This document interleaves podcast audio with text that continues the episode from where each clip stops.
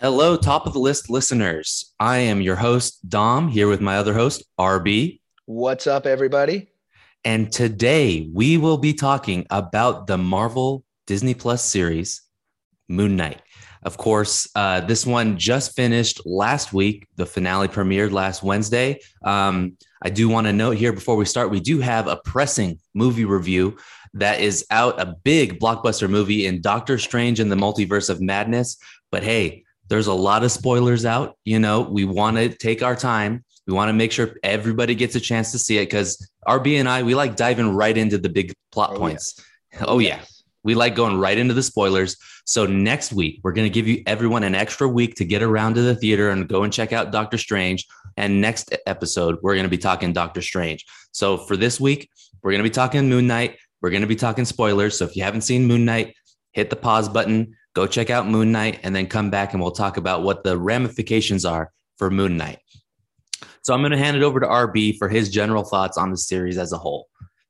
Yeah, so Moon Knight, this was one that uh, that caught me by surprise. I, I wasn't expecting much. I knew nothing about the Marc Spector slash Steven Grant character as Moon Knight. Uh, the trailer looked really neat, looked like a Marvel sort of first try at psychological thriller horror, which we knew for a fact that Doctor Strange would be as well. So interested to see this as a first attempt before going to see Doctor Strange. The series came out and uh, I think they did a really good job. This was unlike most Marvel series and films as well. Uh, I thought Oscar Isaac hit his role out of the park. Truly incredible to see his depth of acting because I really hadn't seen him as anything but Poe Dameron. Uh, as well as a, a, the rest of the great cast, uh, Ethan Hawke, uh, amongst others, Mae Cal- Calamawy. Um, so, yeah, I, I really like this series. Uh, there were some episodes that fell flat and some episodes that were incredible, including one that I know we're going to talk about that I think we both agree has been the best M C U series episode uh, since these started coming out uh, in late twenty twenty or early twenty twenty-one. But for me, overall as a series, I'm going to give this an eight and a half out of ten. I really enjoyed this series. Um, there's some nitpicks here or there, but this is the first series that I've given above an eight. Uh, this is better than great. This is a must-see series for, I would say, not just die-hard M C U fans, but for the casual M C U fans. There are a lot of topics in this film that are hit that I think are relatable to even those who are non-typical M C U fans. I, I'm right there with you, R B. I'm I'm going to give this one an eight and a half as well. It's above great, like you said. Um, I think that I gave Hawkeye a nine. I'm not sure. I, I would have to go check back and check my score, but I do think that it's about even with Hawkeye, if not, you know, just a little bit below Hawkeye. Because one uh, one thing we do want to start off with here, as you know, you said you have a few nitpicks. Overall, I love this show, but I do have to say a little confusing at the first start of these for like probably first two or three episodes, I'd say. Yeah. A lot's going on that you're not fully on, you know, on board with. You're not fully um, filled in on all the information. So um, a, a bit of a slow start, but like you said, I think what kind of holds the show together is just the incredible acting by Oscar Isaac. I mean, anytime we get something like uh, this is, reminds me a lot of uh, M. Night Shyamalan movie Split, yes, where we got someone playing multiple personalities, completely opposite personalities, talking to themselves. And, you know, it was really great to see whenever an actor can pull that off. And they did it really well in this one. So um, one thing I do want to note in this one, like you said, R B, this felt more like a horror aspect, just like we're uh, about to talk about in Doctor Strange next week. Um, I think they went far with this one. You know, this is one of the few M C U heroes that actively goes out and kills people in the comics, right? There's a lot of great imagery that I've seen from comic book covers of Moon Knight holding his, you know, moon scythe weapons, and they're covered in blood. You know, this, this is a bloody character in the comics. And um, I think they delivered on that. There was a lot of blood, more uh, violence in this one than I expected. And I appreciated that. So Absolutely. eight and a half. Yeah, and, and and that seems to be the the route that Marvel is going in this, whatever we want to call it, saga. This is not the Infinity Saga anymore, but we're going a lot darker. And I, I personally don't know if, uh, you know, what the plans are with a character like Venom or Morbius. Uh, but but that seemed to be the idea, um, without any spoilers to Doctor Strange as well. But um, yeah, it, it, I thought this was a completely, that, that's how you had to take this film. You know, I, I'm not sure, and that's how I'm feeling about a lot of these new M C U characters, how they are going to fit in the grand spectrum of the thing, grand spectrum of things, you know, a la the, well, the Eternals. You know, that's another one that sort of left me head scratching. But as a standalone movie or a standalone T V show, in the case of Moon Knight, I really enjoyed it, and I'm along for the ride, which is, I think, what's important about the M C U. I, I think when these films uh, first started coming out in the Infinity Saga, there was a point where they kept adding and adding new characters, and I couldn't see how it was coming together to be what eventually became Endgame. Uh, and at certain points, I didn't care because it seemed to be the same material used over and over again. Uh, I got back into it, obviously, as more came out. I think right around Civil War time, I went back and rewatched everything. Uh, here, though, I'm I'm not fa- feeling that yet. I'm feeling locked in. I want to see how everything comes together between the Eternals and Moon Knight, uh, amongst other characters. So I enjoyed this. I think we should now probably go into breakdowns of episodes. And I think there were really two different types of episodes in this series. We have our first three or four episodes that deal with us discovering who is Marc Spector slash uh, Steven Grant. And then we have our episode, I mean, midway through this series, spoiler alert, Steven Grant, Marc Spector, dies. Big twist. And we are left to say, what, what is going on? And we get this great imagery before, I think it was before episode five. So episode four, he dies, and he's in this, you know, what we assume is a psych hospital. You know, after he gets shot, we pull away. We see that, you know, there's a movie of Steven Grant, this adventurer, playing, and we see him still sort of cognizant of Steven Grant and Marc Spector are there. But then, you know, we start seeing sarcophaguses. I hope that's correct. And, yeah. you know, Egyptian ruins. So we know something's a little bit off. Ended with the the hippopotamus spirit. Is that Taweret? T- Taweret? Uh, yeah, Taweret or something and, like that. I mean, yeah. At that point, I'm like, what is happening? Like, we just went from a show about a guy who has split personalities to something completely different. And the follow-up with episode five, which I think is the apex of M C U T V show episodes, just hit it out of the ballpark. Yeah, I, I think uh, those first episodes one, two, and three, and most of four, were very reminiscent of, like you were saying, like we get like this uh, Steven Grant T V show at revealed at the end of episode four, and that's kind of like the basis of Steven Grant's persona. That's and we learned that in episode five, but um that itself is um a parody on Indiana Jones, and um you know, some aspects of The Mummy in there as well, uh and I think that episodes one, two, and three played it close to that genre, you know, globe-trotting adventure, um, kind of like Uncharted, a movie we reviewed, a uh, quick plug for that. We have a review out for that on our podcast as well. Um, and it was playing it more like an adventure series in these first three and a half episodes. And then I loved the tonal shift when we get into this psych hospital and we don't know what's real and what's not for a long time. And we're figuring things out. And we're, and I think this was great because the show set up so many questions. And that was my problem with these first three and a half episodes is I had more questions than answers. Yeah. And then I was like, well, are they actually going to be able to deliver on all the answers I want? And then episode five came around and they answered everything. And I was immediately locked in, and not just from a story aspect, but from an emotional aspect with the characters. Like we were saying before, R B, I kind of felt a little bit for Steven Grant, not so much for Marc Spector. After episode five, the bond between these two characters was stronger than ever. I felt locked in totally. Um, there was great, lots of uh, exposition in this episode that normally I, I think would drag down an episode. They did it in such a beautiful way where we could watch everything instead of just being told directly what happened. I yeah. thought it was perfect. Couldn't so, yeah. couldn't have said it better myself. The way they explain it, taking us through, you know, Steven Grant's sort of his exploration and his discovery of his creation through Marc Spector's memories were truly incredible. Um, through, you know, the the probably, what was it? The undercarriage of Tawaret's ship as they're navigating, trying to get to the Sea of Reeds. Yeah. I, I thought that was absolutely incredible.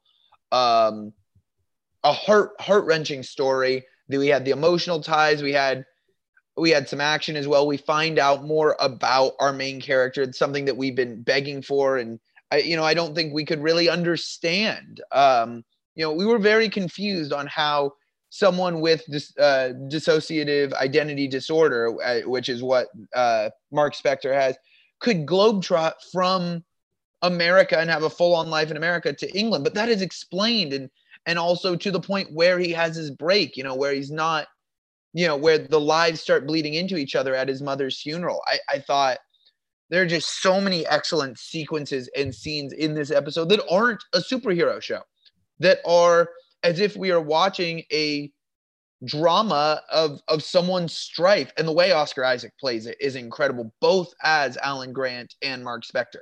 Yeah, definitely. Alan Grant? Steven Grant, sorry. Steven Grant, yeah. Alan Grant is from Jurassic Park, which I'm sure we will be reviewing at some point. Oh, yeah, definitely.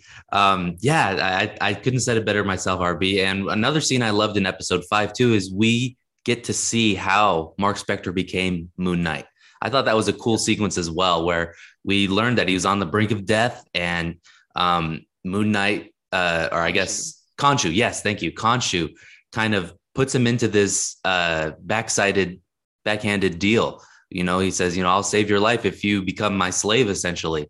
And um, that's what it really is for majority of the show, is it's a, he's enslaved Marc Spector. And, you know, part of you wants to say, okay, well, Khonshu, maybe he'll eventually be the good guy. And he is kind of a good guy, but in the end, he's really abusing Mark and Steven in this uh, and, and their, uh, their disorder. So I, I think that all these characters have lots of different sides to them by the end of the show that we we uh, we got to see. Um, I just I just yeah. want to jump back real quickly as well. Someone who I think deserves credit in this film, and he's one of my favorite voice actors, is F. Murray Abraham, who did the voice of Khonshu. Yeah, uh, he's been a lot recently. Uh, I Love Dogs. He he voiced the main the main dog, amongst other. I think he just has one of the coolest voices in all of cinema right now as a, oh, as a totally. voiceover actor. So I thought totally. he was awesome. I wanted to give him a shout out there. Sorry. Yeah, no, absolutely. He's he's awesome in this, and. Um, Uh, one thing that I did want to point out that, you know, this show even appealed to me, a diehard, you know, I love all the, the intricacies, the little tiny Easter eggs that they put in these shows. And um, in at the beginning of episode five, we're talking to the hippopotamus spirit, uh, Taweret or whatever. Taweret, yeah. Yeah, Taweret. And um, she even explains what the Fields of Reeds is, what this ship that they're driving mm-hmm. on the, you know, Egyptian desert. And um it's just one interpretation of the afterlife. And she says, like the ancestral plane, yep. connecting it over to Black Panther, bringing all, bringing the M C U into this show. And I felt everything was more connected than ever after that. And I was, I was really pleased to see that. Yep. That mention was right at the beginning of episode five and started us off with, with a hook, to say the least, to, to pull us in. And it, it kept us in the whole time. Now, here is my one nitpick where I, I won't, can't give it a nine or a ten. How did you feel about the finale, the follow-up to episode five? I thought it was good, but it didn't quite get me there like episode five did. And that kind of left, I wouldn't say a sour taste in my mouth, but you want to show to apex, I feel like, at the end in the finale. And this show apexed at episode five, which was a ten out of ten, and then went down to like an eight out of ten or a seven point five out of ten, which is by no means a bad episode. But how do you feel about it going with what felt like a much slower finale than what we got in the penultimate episode, episode five? I'm right there with the R B. Like you said, you know, episode five is like a ten out of ten, and then it just lowered down itself to a good episode. Not, not by any means a bad episode, but just the finale just kind of wrapped things up. And here's, here's why I think I, I feel this way. And I think you feel this way. I'm, I'm kind of sick of these Disney Plus shows only having six episodes. Yes. You know, WandaVision had nine, and that did a lot. You know, it, that was good that there was nine episodes. Um, I want to draw back to one of the best, or I think the best superhero show ever. And that's Daredevil. You know, mm-hmm. it's on Disney Plus now. Every season has thirteen episodes. The story is able to unfold in front of you over these thirteen episodes. And like you said, R B, the finale is the climax. every finale for Daredevil is absolutely incredible. Um, so I'm hoping that they start learning from those uh, Netflix Marvel shows and making these series a little longer. I think this could have used at least another episode. Absolutely. You know, to pull us in a little more. Um, it did deliver on the action. It felt more Marvel when we have two superheroes in their costumes fighting the bad guy. I thought that felt more like a Marvel, uh, what we're familiar with than anything. And um, yeah, so the finale did slow us down a little bit. Left us on a bit of a cliffhanger too, as well there at the end. And uh, we'll see where it goes. Yeah. So that's, that's what I wanted to probably wrap up with on this episode, unless you have more to say, is yeah, absolutely the, the ending. My understanding was Doctor, Doctor, um, help me out here. Steven Grant's character. Oh, uh, Harrow. Doctor Harrow, and that whole projection of the, the psych hospital was the projection after Marc Spector slash Steven Grant had died. Yes. But then we find out at the end of that episode that that's all very real. And that's what confused me a bit. So, I mean, you have more experience with this than me. Can you explain that a little bit more? Because that's what threw me off is I thought the whole time this was just a projection in, in Mark's mind. Which, but then we which find part, out that the not only psych hospital? Yes. This, yeah. So the psych hospital is, is exactly like he said. Um, the whole uh, when he's sitting one on one with Doctor Harrow and they're recounting his memories and everything, that is exactly like he said, a way of um, you know, kind of coping mechanism to deal with all his uh, tragic memories, and that's why it appeared as a psych hospital. And then um, the real quote unquote aspect of it was the Egyptian afterlife when they're on the boat. And that is, um, you know, leading into the, you know, the human world, which is where uh, the main fight happens. So, the, right. So was, yeah. was Harrow the whole time in Egypt, or was Harrow the, the doctor? In Egypt. That- in Egypt. So the, the Doctor Harrow himself was just a creation of Mark's mind.